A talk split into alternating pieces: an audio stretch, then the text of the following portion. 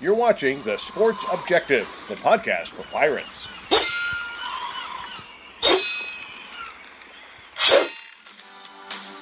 You're listening to Absolute Empowerment with Coach Jeff Connors on The Sports Objective. Join Coach C, a USA Strength and Conditioning Hall of Famer, every Monday night to see and a variety of guests, including former players, former and current coaches, pastors, and others, will discuss relevant issues in coaching today's athlete the goal of equipping the athlete and those coaching them with the physical, mental, and spiritual armor necessary to live their best life. Here's Coach Connors. Uh, welcome to Absolute Empowerment. We're going to have another great show today because we've got Coach Terrell Williams up in the house. And Coach Terrell Williams is the defensive line coach for the Tennessee Titans, uh, going into his sixth season there, and also a former Pirate who I had the privilege and honor of coaching at East Carolina University. And, uh, Coach, we're just really happy to have you in the house today. Oh man, I'm I'm glad to be here, man. When when when Coach C calls, you you answer. So I'm I'm looking I'm looking forward to this one, man. Yes, sir. So am I, uh, because you have been so highly accomplished, and you know the purpose of of this podcast. Uh, I guess you could say the underlying purpose is to uh, to honor uh, very successful people and then talk about faith, talk about hard work, talk about all those things uh, that helped you to get there and all the things that we we always try to talk about when you were an athlete. And so I'm I'm so proud of you guys and what you've accomplished. Uh, I had Dwayne Ledford on here a few weeks ago, and mm-hmm. And uh, a lot of uh, former Pirates and actually former Tar Heels that I coached as well. But and we want to really get into your career today, and uh, we want to really talk about some of the things that you overcame as a young man. And uh, that's where I really want to start. Uh, I'd like for you to kind of go back to where you grew up in LA. Yeah. And let's talk a little bit about that in relationship to your experience as a young man, uh, coming up through high school and getting involved in athletics and and I'd really love for you to talk a little bit about your family influences, your coaching influences, and and what your experience was. Absolutely. So I, um, you know, again, it's an honor to be be on here with you, and um, and I kind of I grew up in. Well, let me let me start by saying this. I was joking with some of my players in my D line uh, meeting room right before the season ended um, and they always talk about me being from Bel Air or Beverly Hills.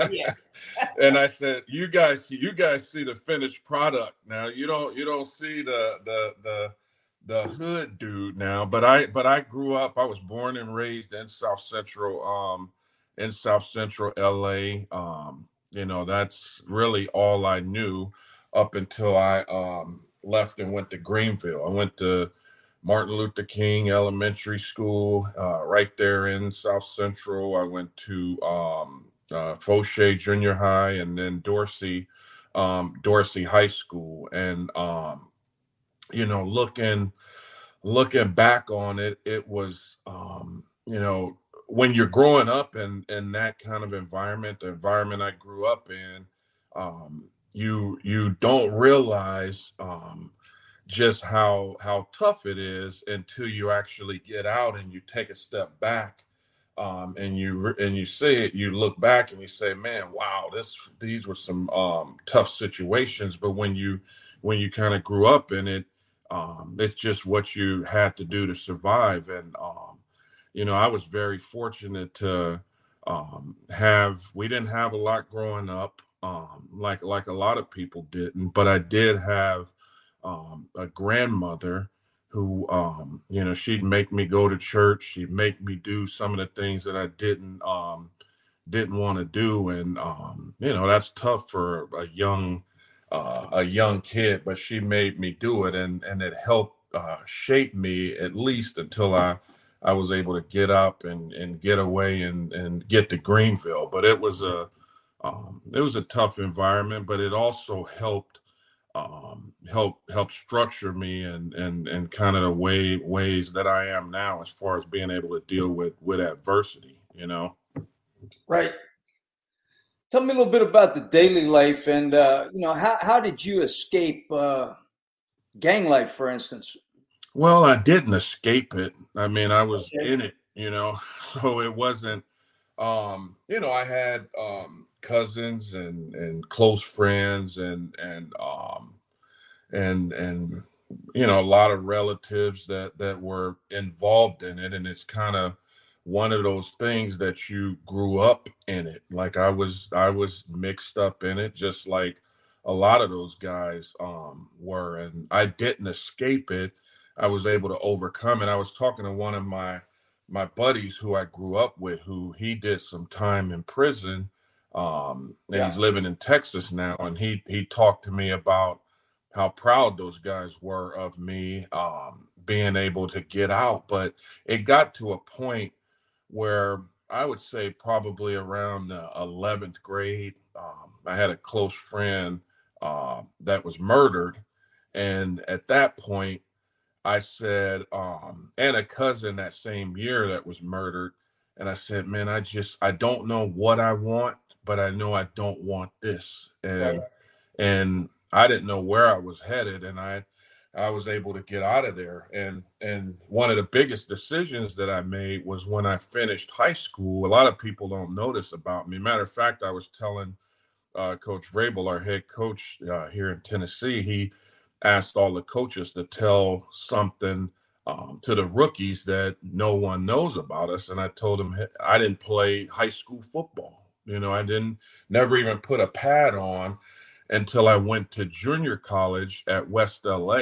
And the wow. reason the reason I went to West LA Junior College was not because I had some love for football at the time. It was I wasn't good enough to play basketball. So I say, you know what? I, I need to do something to get out of LA. And so I made the decision to go to West LA and play um play football. And after two years, I was fortunate enough to get a scholarship to East Carolina, which really, in my mind, saved my life. Um, being around guys like you um, helped help save my life. I mean, there, there's no other way to put it, you know. Well, I certainly appreciate that. Uh, let's go back and talk about your grandmother a little bit. Yeah, yeah. My my, my grandmother, she had ten kids. Um, you know, uh, five five boys and five girls, and um, she was tough, man. She was tough, but a Christian lady. Um, again, made she sung it, sang in the choir, and made us go to Bible study and church. I mean, it seemed like we were going to church uh, every day during the week, and um, you know, it it really, again, that um, that helped me. But one of the things that um, she was so kind in a sense that all the people in the neighborhood, we grew up on 38th Street in, in LA, and all the people in the neighborhood could come if they didn't have a place to stay. And I mean, there were times where you look up and it might be 20 people in a, a, a three bedroom house, small house there in, in LA. But um, that was one of the things that I felt felt like I I picked up from her is just having a um, being able to be tough because you got to be tough in that environment, but you also got to have some compassion and um and a kind heart um and also in that environment too. Right. Yeah. Well, I had the. I didn't grow up in L.A., I, I, but I had a I had a similar experience when I played ball in college. I got to be good friends with a a teammate by the name of Clifford Wells, and he was from Florida, and uh, and he was a foster child, and so we would go to his house on spring break down in Orlando, Florida, and uh, I would probably be the only white person around for miles and miles, but but uh, we stayed there at the house, and his mama, uh, who he grew up with, Mama Sally.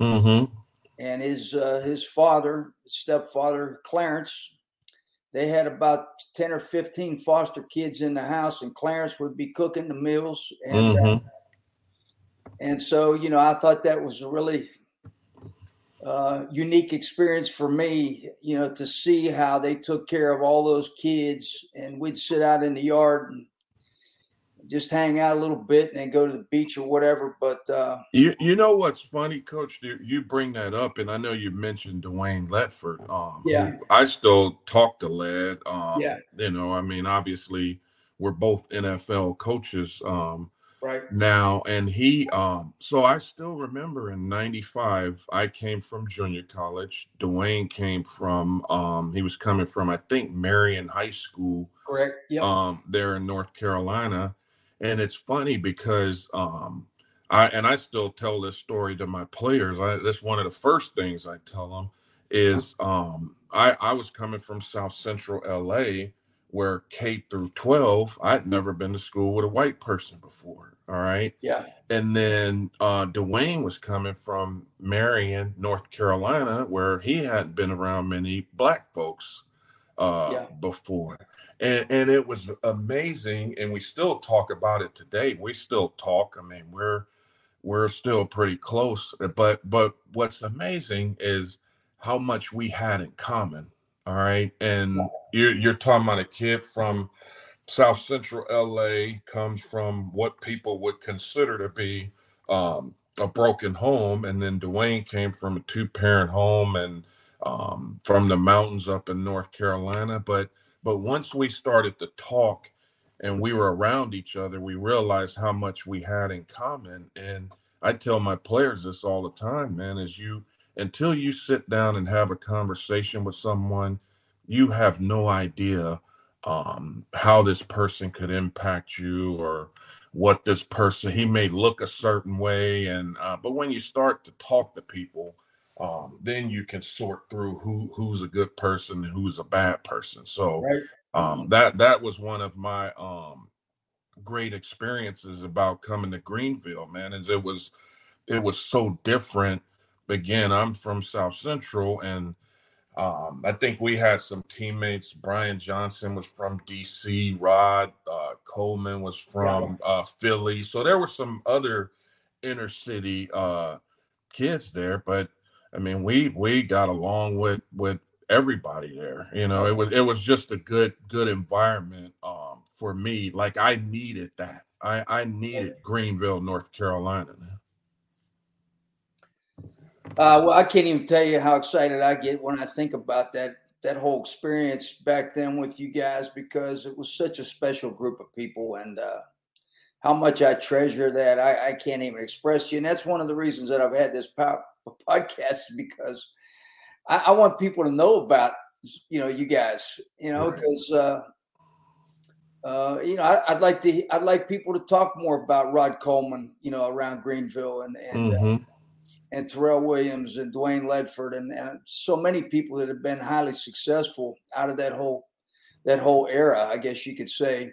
Yeah, yeah. I tell you what, man, we had a we had a good crew. And what's amazing is um, you know, between uh Rod and uh Norris, Forrest Foster, all the all the guys that played Kevin Monroe, Jeff, uh Jeff Carr, like we had some really good players, but what's amazing to me now is a lot of guys are coaching um coaching like uh peacock i think is a head coach at venice high school very successful high school in um in uh venice florida um so there's a lot of guys that are that are coaching but the the the i think i don't think people um and i'm not just saying this because you're i'm on here with you i don't think people really understand um, the importance of a strength coach.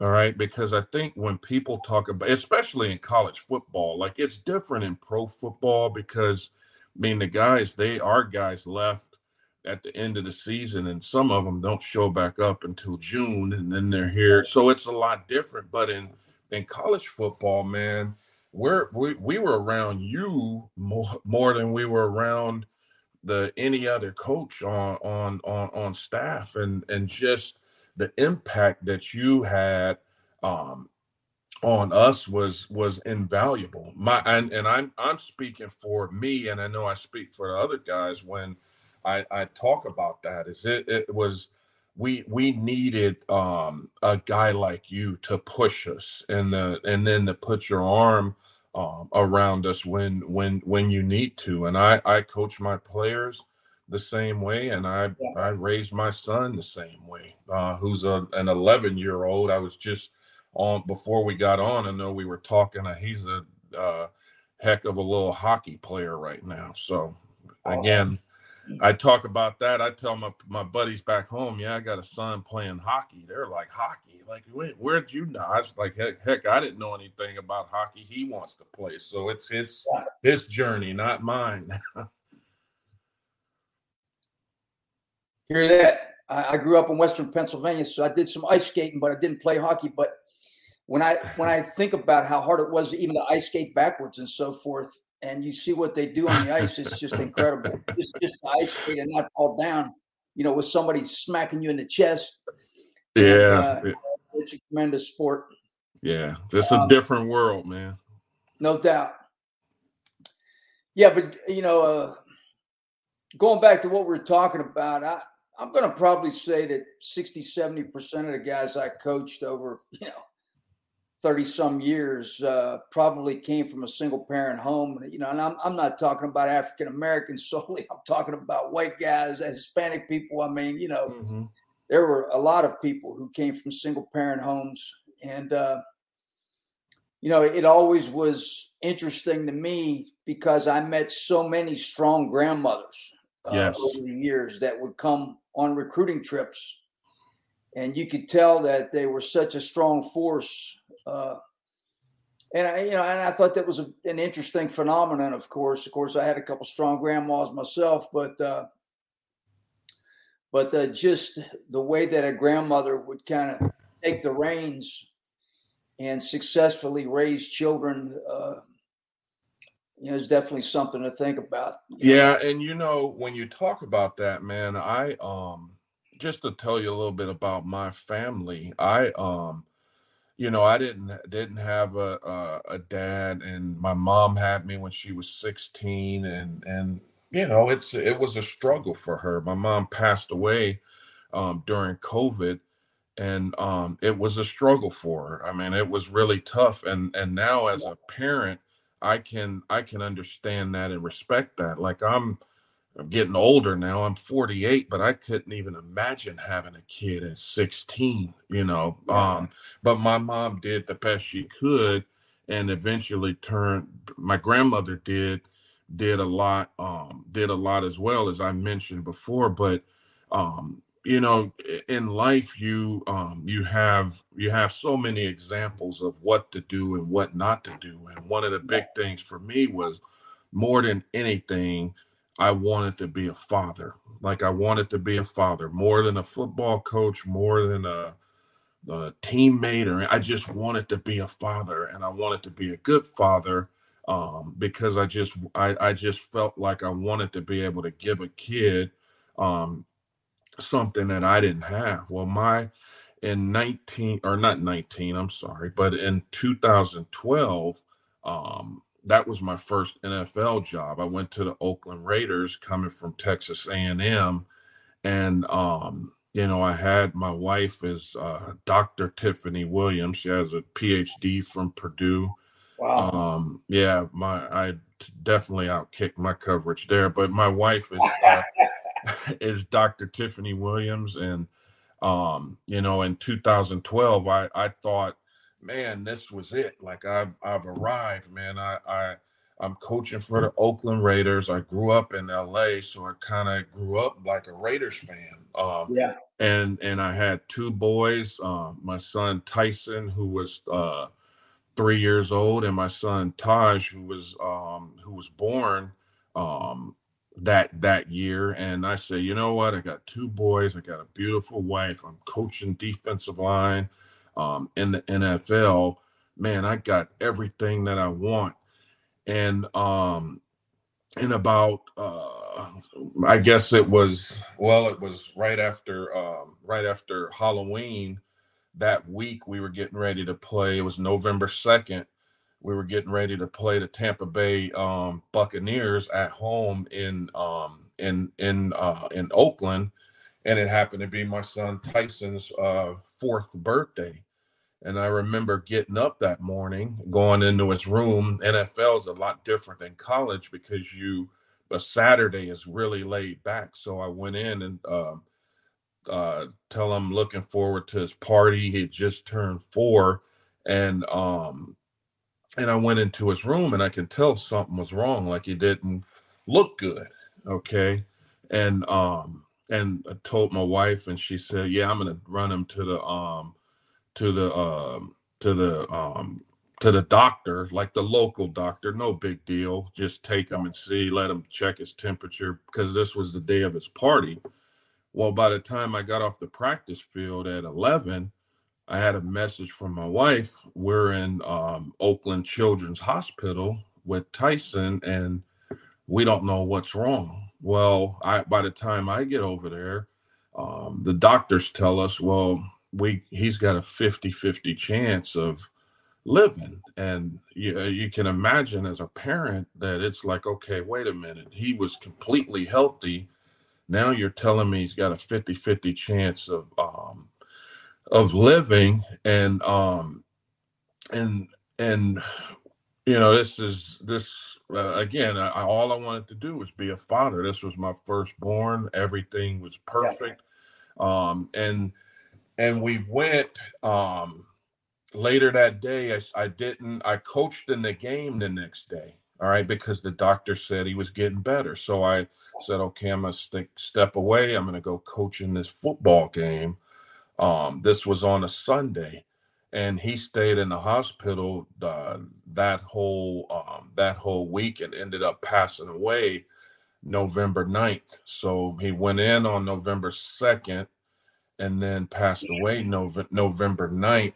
Um, and we still don't know exactly what caused him to get sick. And, um, you know, that was a, that, that was a very um, tough experience because when he passed away, my wife went home to, to change. I did, obviously didn't make the trip with the team to Baltimore, but um, she went she she went home to go change and i'm sitting there the doctor just told me hey his white blood cell counts getting better everything's looking good yeah and then all of a sudden he flatlined right there um in front of me while i'm sitting at the bed and um and they they weren't able to bring him back. And and obviously that was a, a crushing um moment for me just because again that's all i wanted was to be a dad and protect my family and do all the things that um do everything right which i felt like i was doing everything right.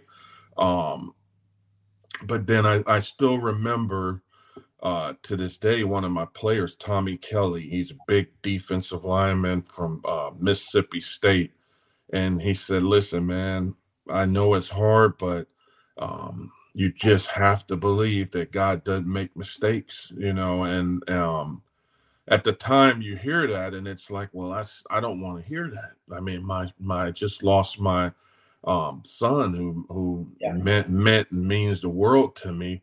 Um, but then you you know, it tested my faith. Um, it, it, really did. Like it tested my faith. It tested everything I believe, and um, you know, and I've had a lot of people die in my life. I've had a lot of people die in my life, whether it's through violence or natural causes, but to lose your child there um, in front of you is is was a was a difficult um, thing, and it's something that we still deal with um, deal with today.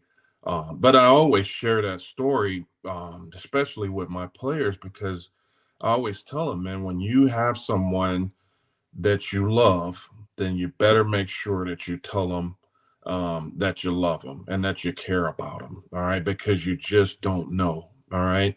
The other thing is when sometimes guys have kids and whether they have a girlfriend or a wife, sometimes those those things don't always work, but it's important that you're there um, for your kids. Like it, it that's the most important thing. So um, that was a tough experience for me, and, and I wanted to share that But to everyone who's listening. Um, is is again, if you if you have people that you love life is short, man. Make sure you you you um tell them that you love them and you can have the best care. We had the best doctors in the the Bay Area and they did a phenomenal job, but they just weren't able to um to stop him from passing away. And um you know it's it's it's unfortunate and my wife and myself and my son who's now who he'll be 11 next month. He was a baby at the time and he want you know he doesn't have a chance to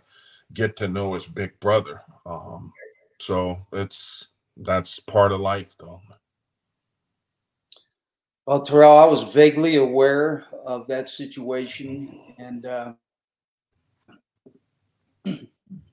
became aware of it did not really know the facts. I can't even imagine that. And, uh, I very much appreciate you sharing that story uh, for our listeners. Um, uh, because faith is so important to my mission with this podcast. Uh, so yes. thank you very much. Uh, I love you. and, uh, love you too, brother. I'm trying, I'm, trying, I'm trying, to pull myself together right now. So, uh, um, I will continue to pray for you and your family, and uh, and I'm I'm happy that somehow you you get through that, and you continue on. Yeah, and, and what one one of the things that helped me was um being in the NFL when this happened. You people started reaching out, people I didn't even know, and they were sharing their stories about them losing a child because um you know i think that that if you when you lose a child you can only only someone that's that has experienced that can feel that pain. And i would always hear people say well um you know you you uh, i felt the hole in my heart and i just couldn't understand like what does that mean? Like well, i don't understand what that means. Well yeah, losing my son, I I felt that. But I also I also feel like it's helped me um in some ways. I've I've been able to be a blessing to some people that that have gone through some of the same things that I've gone through. Yeah. Um, like losing a child and um I mean and that's what that's what life really is about, man. It's about um, sharing your scars and and and hope that that you can impact someone else because you never know what your story how or how your story might might um might help some someone else so that's right. why i think it's important to um talk about and it's not it's it when it first happened i just couldn't talk about it i just i just couldn't like it it it would jar me but now um, not that it's easier. It's every day I wake up. It's there's still you got to make a decision on how you're going to approach the day, and and that's still that's still there. But I'm able to talk about it because I think it's important to share. Well, I'm just really thankful that we were able to to talk about you know that part of your story as well. Mm-hmm. Absolutely. So thank you. Yes. And you know, I wanted to go back to with I don't know. Sometimes I, you know, I'm watching the news or whatever, and I just hear all this stuff today about racism and everything. I mean, I just go back to that that whole decade, kind of when we were together there. Uh, you know, before I actually left and went to Carolina, and uh, man, you know, we, we never really even thought about or even, you know, even I, I mean, I can't even remember anything along those lines like it was the best time because you know we all we all cared about each other so much. I don't think anybody ever, I can't even remember any kind of incident. Yeah, I, said there was some kind of racism. I mean, like uh, you know that whole thing with with uh, with athletics, with football, and and particularly during that time. Yeah, I just I, and, and I've, I've seen some you know some incidences or examples of maybe racism in athletics or whatever, but it was such a special time in that respect as well because we're all so close to each other.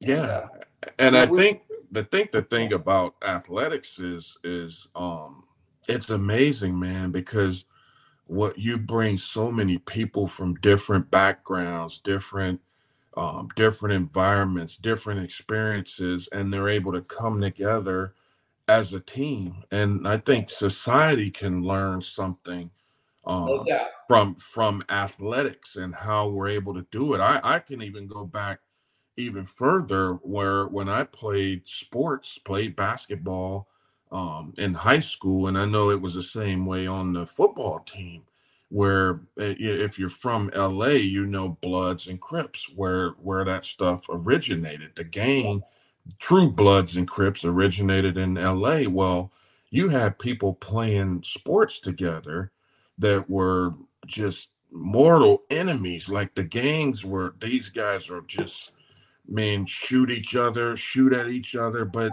then they would play on these yeah. teams together. And and and it's and that's not a racial thing that's a that's a, a, a gang thing but but like you said um again i told the story about dwayne ledford i mean again mountains in north carolina didn't go to school with any black kids. I'm from south central la didn't go to school with any white kids. But what happened was we were brought together on this team and we talked. Like we were able to talk and just right. share experiences and we didn't agree with everything. I don't listen i didn't agree with some of the things he thought. He didn't agree with some of the things i thought. Black had nothing to do with black and white. We just didn't agree. Well it was no different than um some of the people i grew up with in south central like you just don't agree with on everything, but I just I believe that if you if you treat people right, man, and and people always say, well, what's right and wrong? Like if you got to ask that question, then I think you need to check yourself on on yeah. what's right and what's wrong. Um, but I think when people have we have dialogue you're able to to realize that hey man we we got something in common. And that doesn't mean that you always have to agree and there's going to be arguments and different things but but i agree with you man. I believe society can learn something um can learn something from sports. And and yes yes racism exists all right? It does. Like i'm not sitting here and just like you're not sitting here and saying that it that it doesn't right. but i think that when when you sit back and and people can really talk and have some dialogue you realize that uh, we're all fighting the same fight man. We're all we're all fighting the same struggle. Um it's more in my mind things are more about um uh a socio-economic um uh deal than it is um, racism a lot of times. Uh-huh. Yeah. The haves and the have nots. Right. No doubt. Well, you know, my whole thing was I I had this affinity for, you know, rhythm and dance all my life, you know. So I always enjoyed the different types of music and you know, I'm, I'm still determined I'm gonna learn how to crip walk, man. So, you know. I get somebody to teach me that. Oh man, I, I, I would, but I might twist my ankle these days. I don't, I don't I don't know about that. I don't know if you can rehab me to rehab me back there, man. gotcha. Oh. Let's. Uh, I want to talk about uh, your career. I, I just want to say a few things. You know, when I coached you, you know, your the characteristics that you had. You know, team player. That's how I always saw you. Uh, always a great attitude and work ethic, and uh, always a smile on your face, man. You were you were a happy guy. Um, if you weren't happy, I didn't see it. and uh, always well liked by your teammates. Uh, very humble, uh, low key. Uh, you know, if you got a sack, you didn't do a dance or anything, man. You just went back to the huddle. But you, you know, you you're a really good player, and uh, and of course, you know, back in that time, definitely one of my favorites on the team. And, uh, you know, I just really always enjoyed your personality.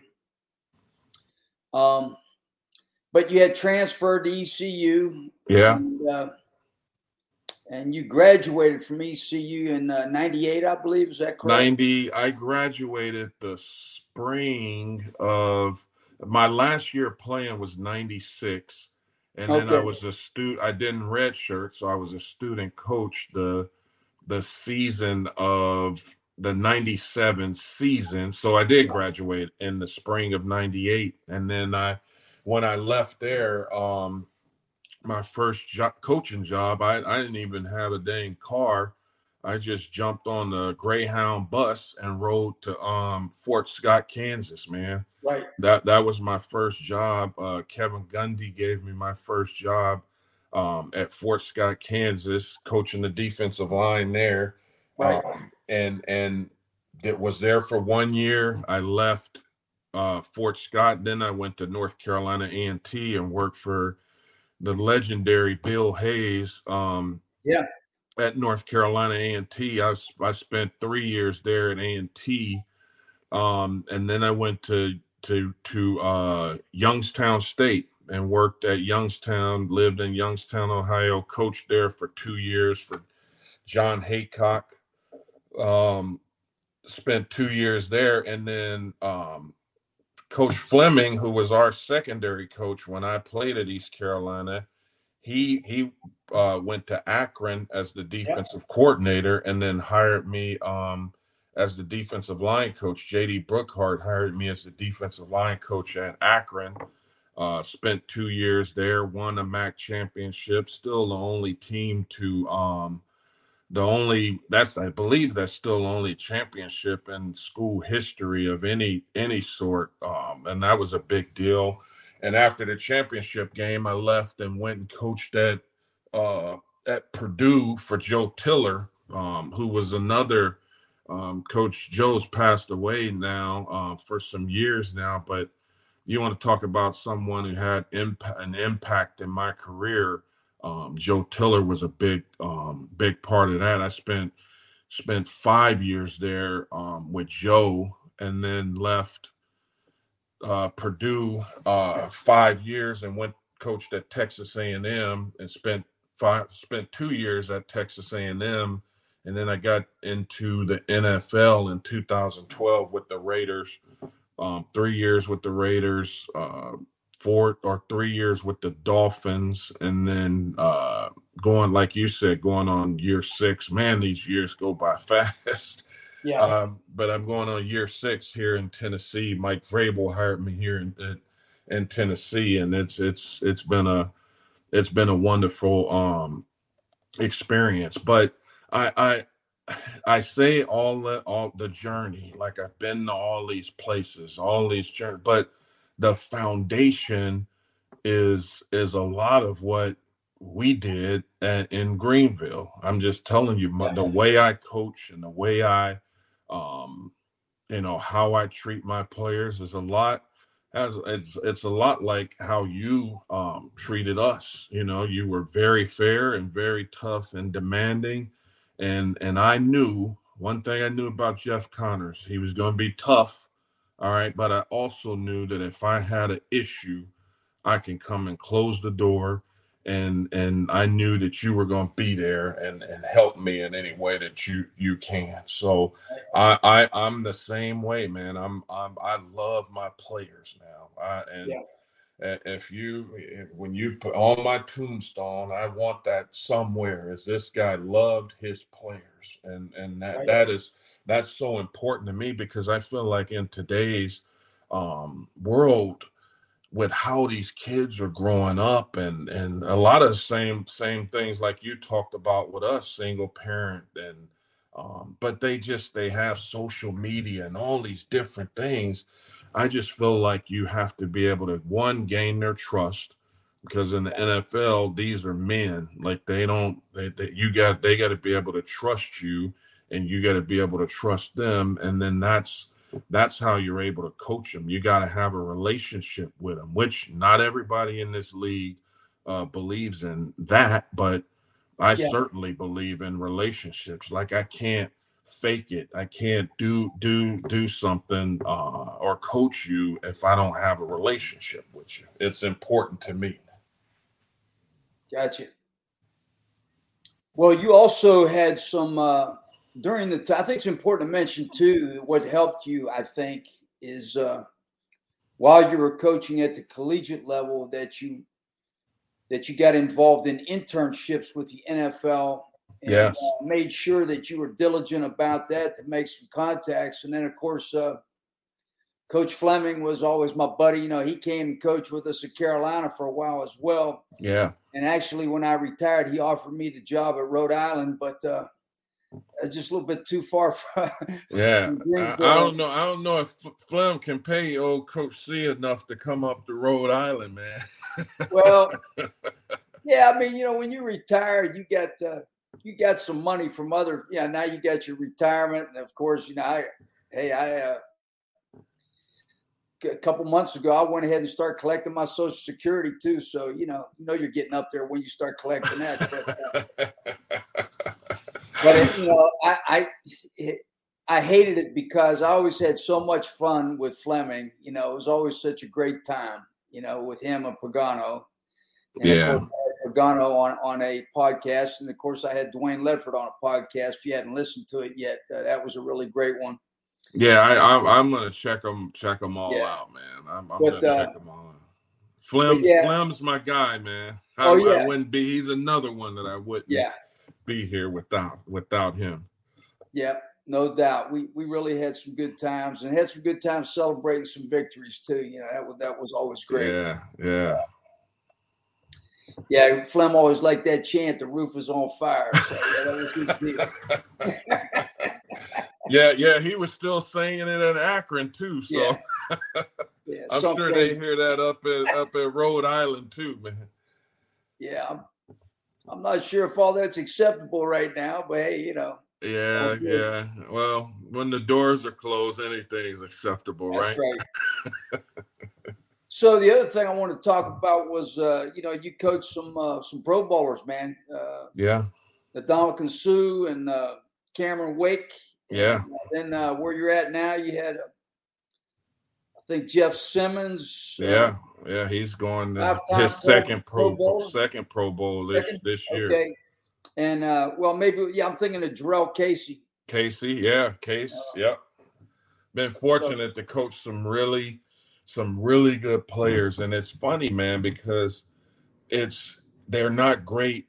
Uh, yeah. Just because they're talented. That that's the thing that I've learned in my years in this league and my years in um in coaching college ball and playing college ball but great players are usually the hardest workers like you mentioned Ndamukong Suh yeah. I, I haven't been around anybody that works as hard as him but Jeff Simmons is the kind of the same way Jurrell Casey's the same way um when I when I was in Oakland I had the privilege of being around um Charles Woodson uh, for I think we were together for two years.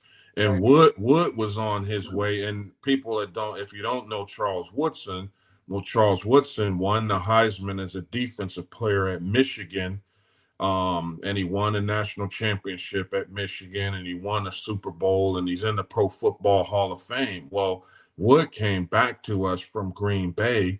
He was at the end of his career and I still remember in between periods before the offense or before the defense would go, you look over on the other field and he's running sprints. I mean, he is sprinting. This is before he's about to go out and and the defense is up and and he's going against the scout team.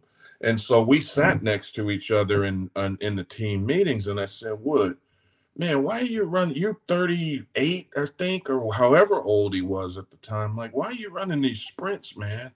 He was like, man, I want to make myself dog tired during practice because I want to try to simulate um, the games. And so then, some, you know, when he's running these sprints, you see some of these younger players that are kind of too cool for school on the sideline, not doing that. And and I, I I bring that up because again, this guy was a Hall of Famer. He was a or is a Hall of Famer in college football and pro football, but he was also one of the hardest workers that I've ever that I've ever been around. And sometimes you can you can be talented but if you don't work hard, you're you'll never reach your full potential. I don't care how how talented you are.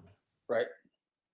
So that's been that's been one of the great things is just being around and having conversations with some of these great players, not just at my position, but um and and other positions um on the team. You know, the the the thing that's common, whether you're a a punter, a, a, a nose tackle, or a quarterback, is work ethic. And yeah. and I mean, you know that. Hell, we we learned that from you. Like you can't uh, think about how many games we won back back then against teams that I mean, I can say it that, that were more talented than us because we outworked them. We won a lot of games in the fourth quarter, um, and and we're we're kind of that way um, here in Tennessee. Well, my first year at Carolina, you know, I had uh, Julius Peppers, and you know, he, was playing basketball. So the basketball coach said, "Don't even think about touching him till basketball's over." Okay, so, but I couldn't wait to get my hands on him and uh, you know just see what he was about. And uh, you know, another guy who was an extremely hard worker and uh, basically would be picking a defensive back or running back, whoever, at the end of a, session to race in the forty. and he did that a lot. And, yeah. Uh, yeah, but but uh, but again, most the most most uh, fans think, well, these guys are just talented. Yeah, yeah. they are, but there there's a, a bunch of work that goes in, and there's also a bunch of people that yeah. um that that help them along the way. You know, whether it's a a strength coach, a position coach, a trainer, or a, an equipment manager. There there's so many people that touch these guys um lives a custodian i mean i i've had some of the best conversations about life with some of the the people who uh who uh clean the building and and and our places yeah, and yeah. empty the trash cans sure.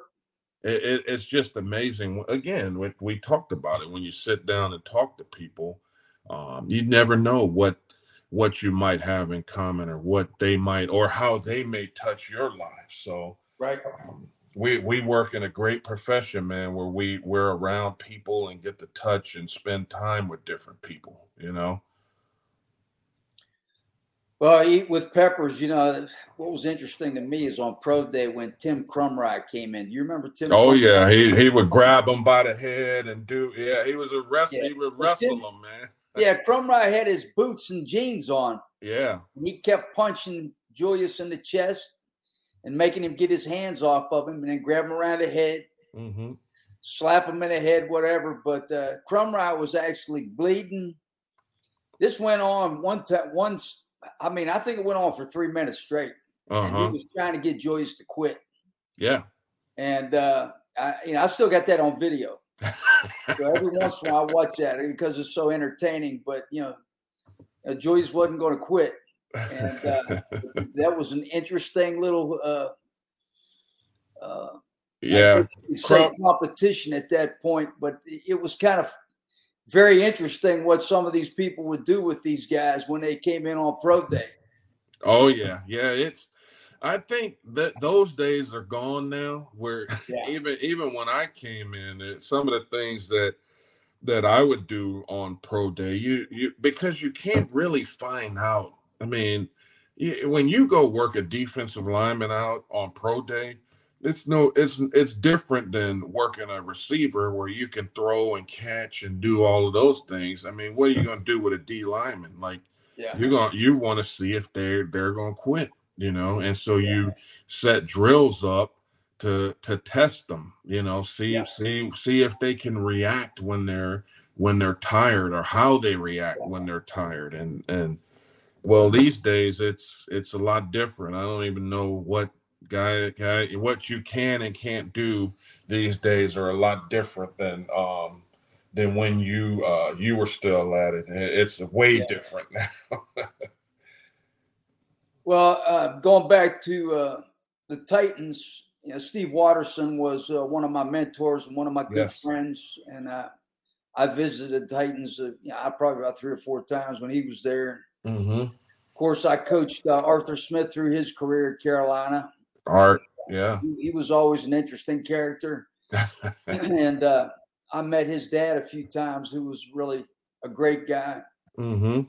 Um, so you know, when I went down, I went down to see Atlanta play the Steelers and stayed at, at Led's house. Okay. that was, that was uh, we had a great time. Yeah, you went and stayed at Led's mansion, huh? Yeah, the two million dollar mansion there.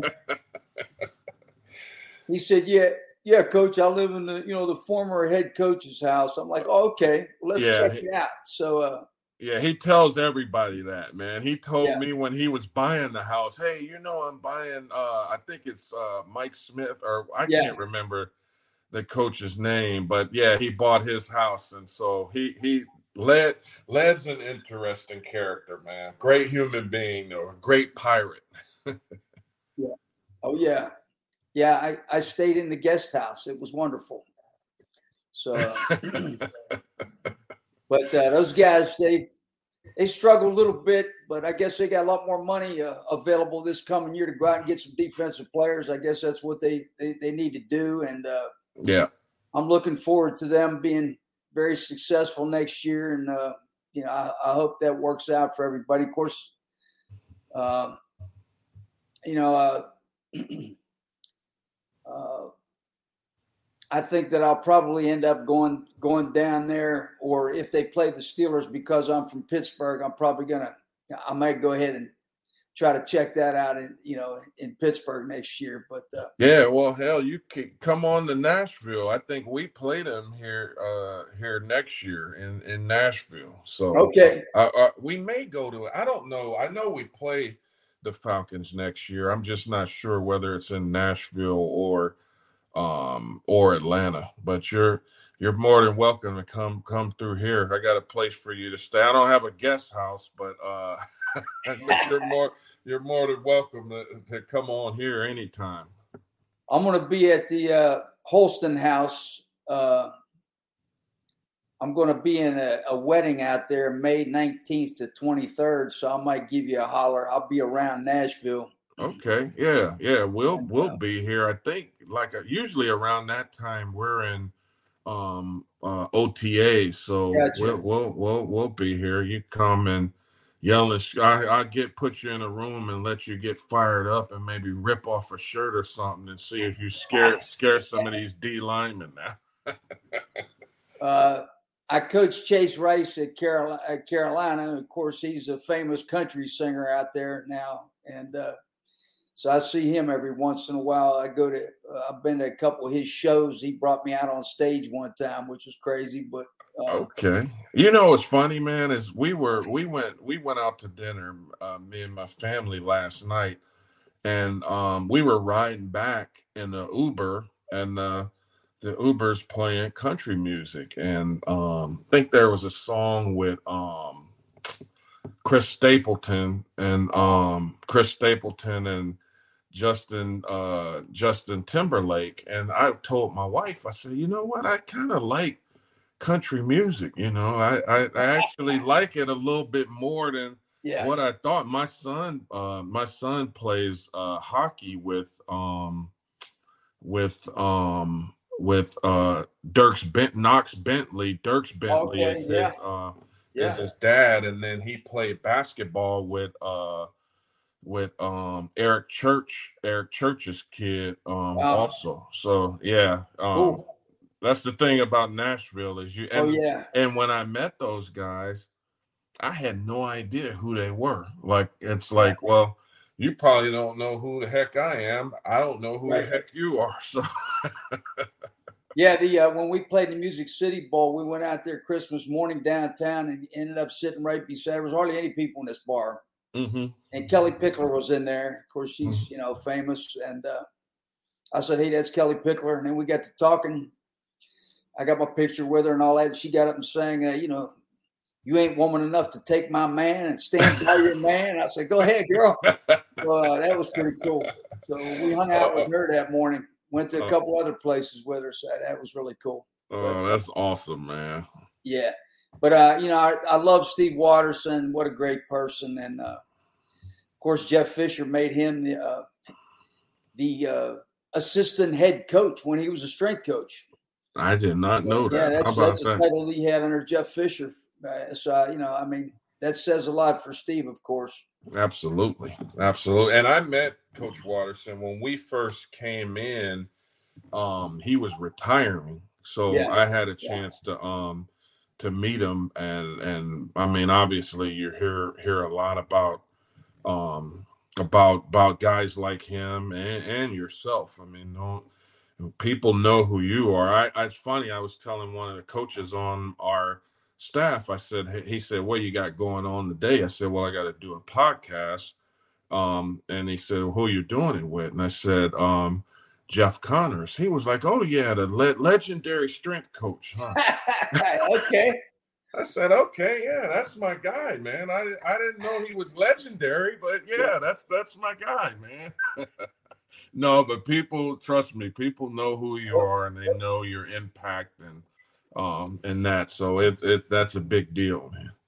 Man, I appreciate that, and uh, I tell you what, uh, I wouldn't want to do the twelve-hour day job anymore. But uh, what what does kind of appeal to me still, I don't know if I'd ever have an opportunity, but uh, that player development stuff, uh, it's intriguing to me. And, and I know most of those guys are former players, but uh, that's kind of what I'm doing now. Is I'm trying to direct people to a spiritual life, direct them to good decisions, and uh, I really love that kind of stuff. It's something I did a little bit of when I was coaching when I had time, but at the same time, uh, I think those positions have great value and keeping people on track and and uh, really helping them just as as people, you know. So th- those things are very intriguing to me.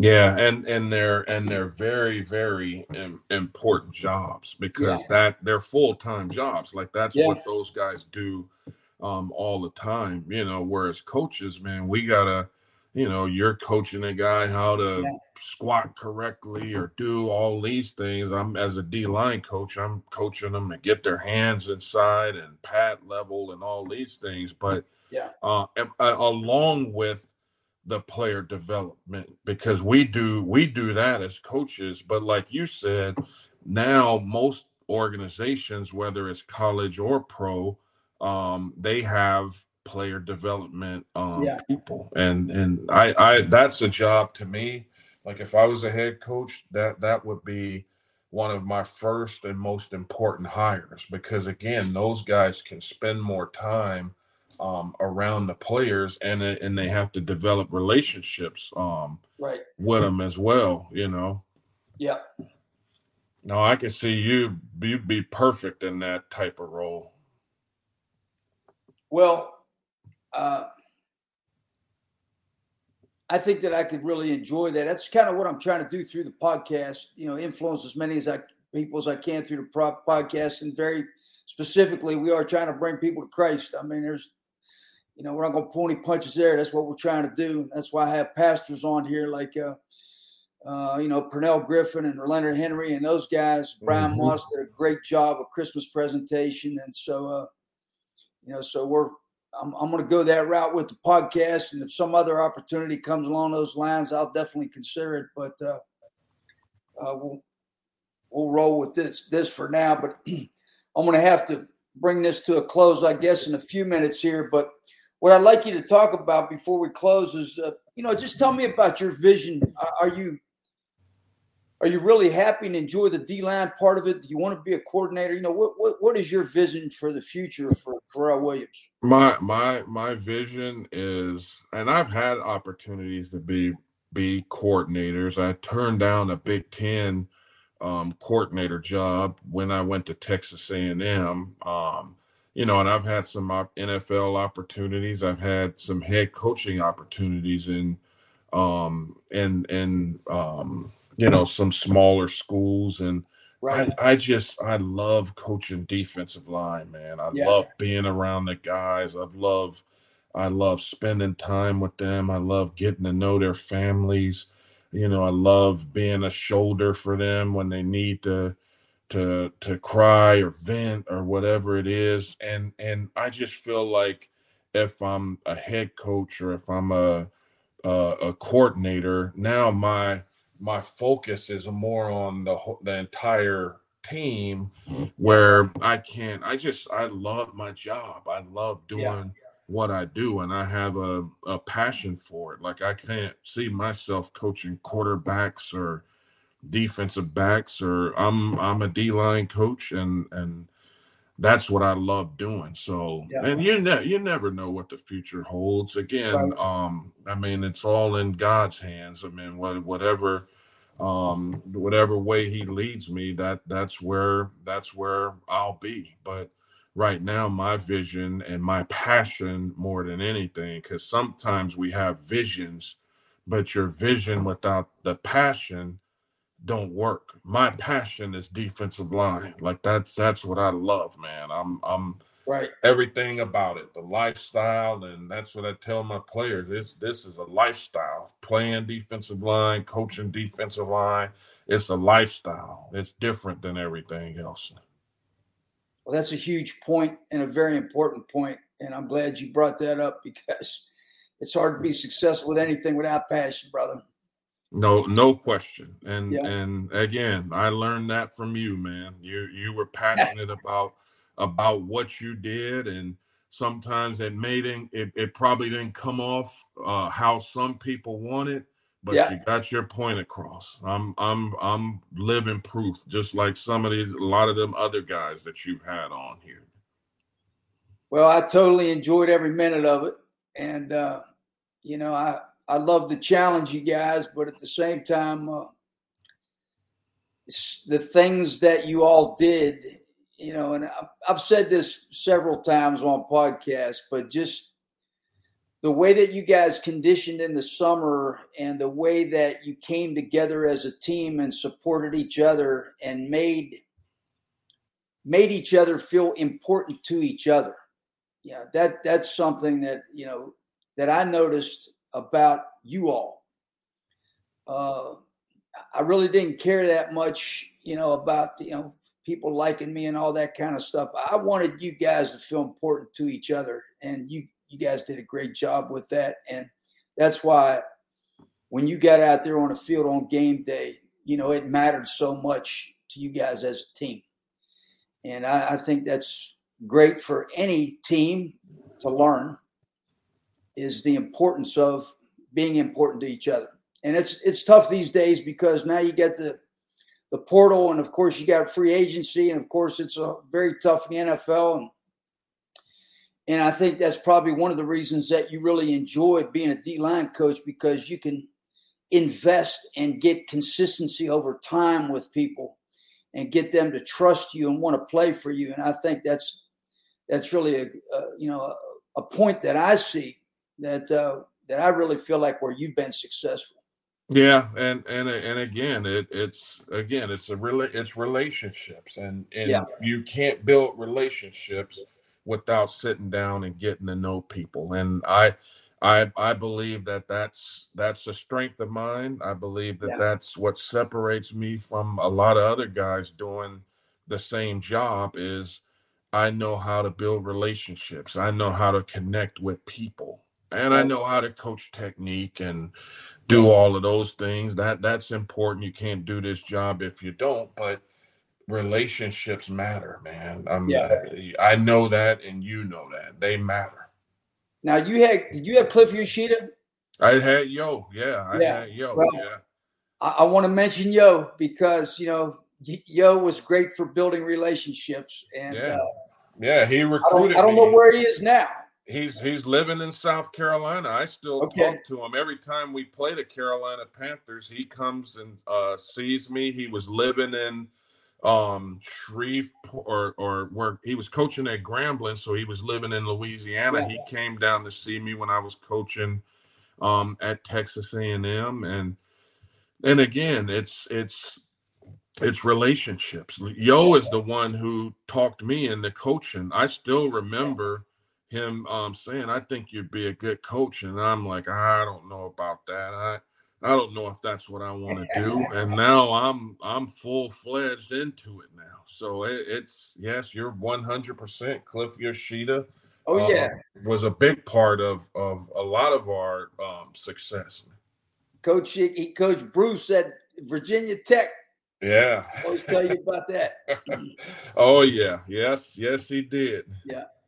Well, hey man, I we, we could make this a two-hour deal. There's no question about it. Uh, I can think of a hundred other questions and, and, topics I'd love to talk to you about, but uh, uh, if you would shoot me your cell, and I, mm-hmm. maybe I can uh, uh, just message me your cell and and, and Yo's too, if you would. Yeah. And uh, you know, uh, I'm going to give you a holler when we get out there uh, in a couple months, a few months, and uh, see if we can get together.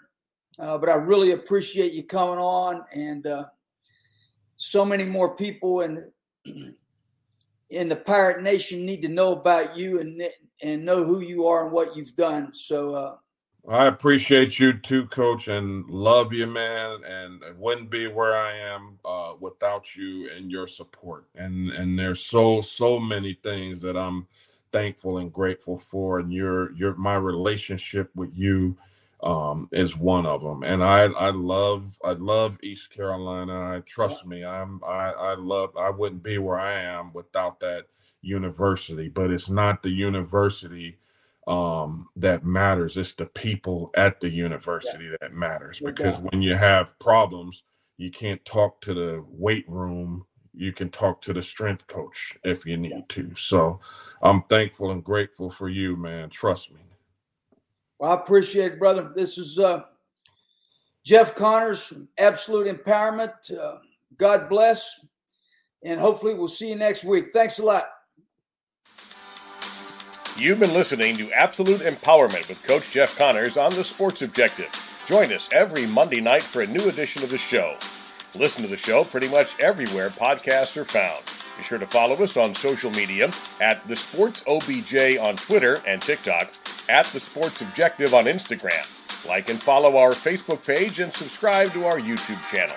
As always, we appreciate you listening to the show, and go Pirates!